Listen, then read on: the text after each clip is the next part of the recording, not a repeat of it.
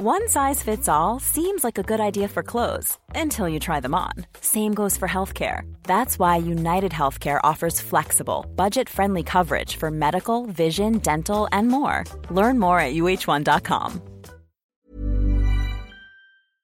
Tired of searching across countless dexes for tokens and liquidity? Want an easier way of cross-chain portfolio management or a more professional trading experience?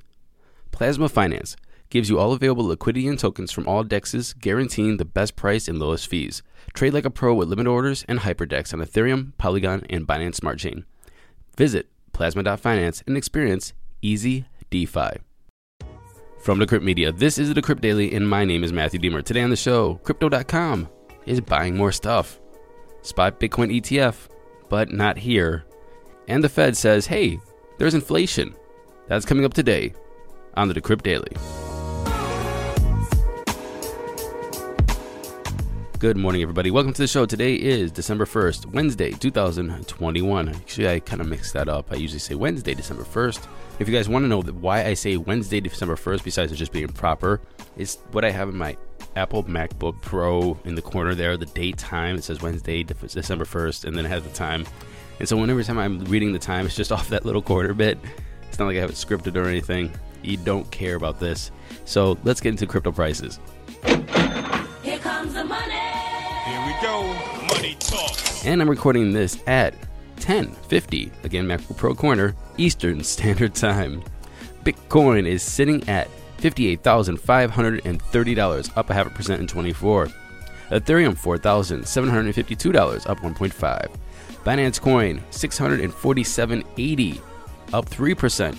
Tether number 4, Solana up almost 7% at $2.28.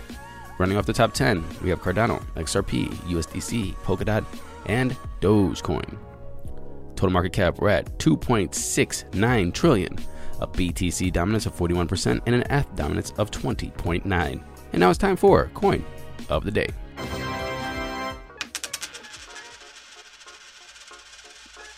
Our Coin of the Day today is number 608 on CoinMarketCap, which moved a couple spots since I actually looked at it this morning.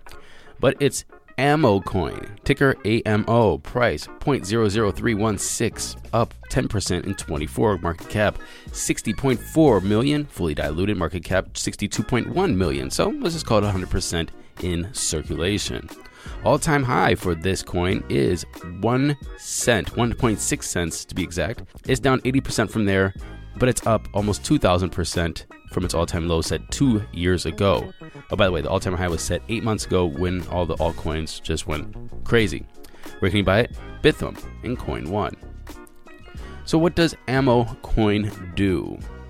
So AMO, and I don't know if it's English or Spanish they're trying to say here. Is it love in Spanish? Is it ammo in English, like ammunition? I have no clue.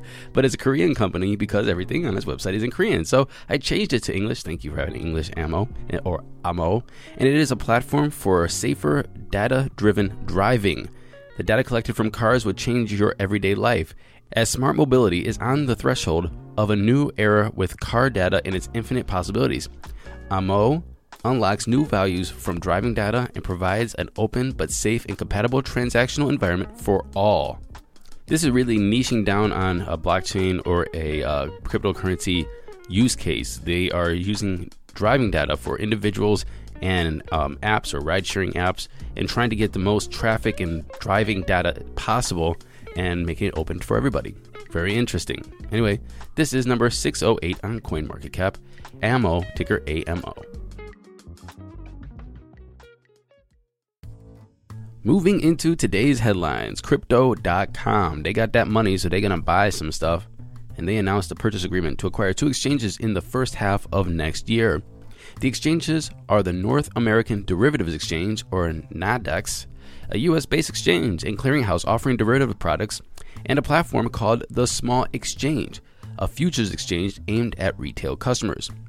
The CEO, Chris Marzalek, he said, "Our goal as a platform is to offer our customers a trusted, secure, and regulated platform with world-class tools to achieve financial independence."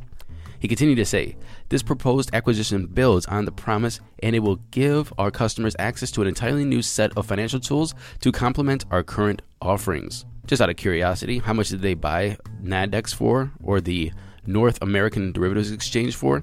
Not too sure, but the financial firm has a market cap of roughly $4.3 billion.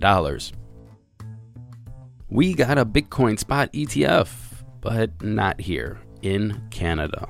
Wow, wow, wow. Fidelity Investments, a Boston-based investment company with over $4 trillion in assets under management, is launching a spot Bitcoin ETF backed by physical Bitcoin in Canada. And this Bitcoin ETF is going to be rolling out in the Toronto Stock Exchange. ETFs are already widely available to investors in other countries around the world, including Canada, Brazil, Dubai. But the U.S. Securities and Exchange Commission, the SEC, namely Gary Gensler, is saying no, and rejecting every application of a Bitcoin spot ETF. And it's not just him, it's been the SEC over the past couple years. Senior ETF analysis at Bloomberg said, "This should be an embarrassing moment for the SEC that one of America's biggest, most storied names in investing is forced to go up to Canada to serve its clients." I would have to agree with him. Shame. Shame on the USA. Shame on the SEC. One of the biggest stories of the year was China banning Bitcoin, Bitcoin mining, and their citizens hodling and trading Bitcoin. And one of the biggest benefactors of them shutting down mining was the United States. The United States now controls 35% of the hash rate. But let's not overlook Kazakhstan, where it was 6% of the hash rate at the start of the year, but now is around 18% and firmly in the number 2 spot of Bitcoin mining countries. Number 3, Russia at 11%. And this is confirmed by the Cambridge Bitcoin Electricity Consumption Index, or the CBECI. That is a mouthful. But as proud as we are of Kazakhstan, it has came with growing pains, because Bitcoin mining is straining Kazakhstan's power grid. Kazakhstan has historically produced twice as much power as it consumes, according to a non-governmental organization, International Energy Agency. The country's energy prices are around 4 cents per kilowatt hour. In China, it's around 8 cents. In the United States, around 12 cents. And this is on average, of course. Here in Ohio, it's around 5 cents. But if you add the fees, it comes up to like maybe 8 to 10 cents. But per kilowatt hour here in Ohio, it's 5 cents. Long story short, Kazakhstan, cheap energy, made everybody go to Kazakhstan. Now it's straining their power grid, and they're having a bit of a problem with maintaining and keeping the lights on. The Fed Chair, Jerome Powell, well, he rains on everybody's parade because they're going to start tapering off the bonds buybacks a little faster than they announced earlier this month. Well, first of all, they are buying back $120 billion in monthly bond buys. And, well, they said they're going to taper that off throughout next year at $15 billion a month. So if it's $120 billion this month, next month it's going to be $105 billion, and the month after that's going to be, and so on and so forth. You get what I'm going at with this. $15 billion a month until they stop buying bonds. However, they said they're going to up that a little bit and try to get this done earlier than later. And that throws a monkey wrench in all the investors' playbook. Everybody was like, hey, we know what to expect. Let's just continue down this. And he's like, maybe I'm just going to change things.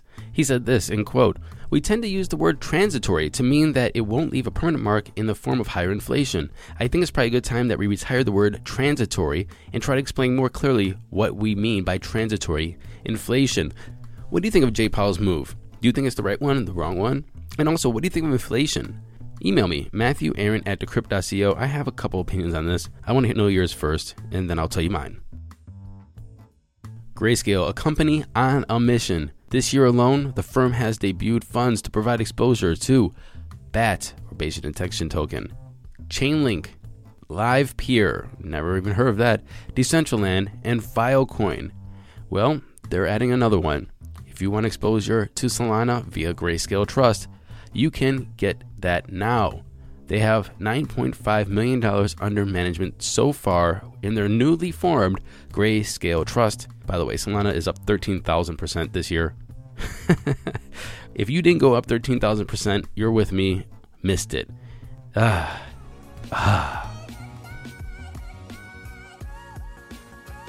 Thank you for listening to this episode of the Decrypt Daily. My name is Matthew Diemer. Don't forget to go to Apple Podcasts, like, subscribe, share, and leave us a comment. And go to DiemerForCongress.com. That's D-I-E-M-E-R for Congress.com. That's the number 4 or the word 4. Both will go to the same space. Anyway, until tomorrow, happy hodling, everyone.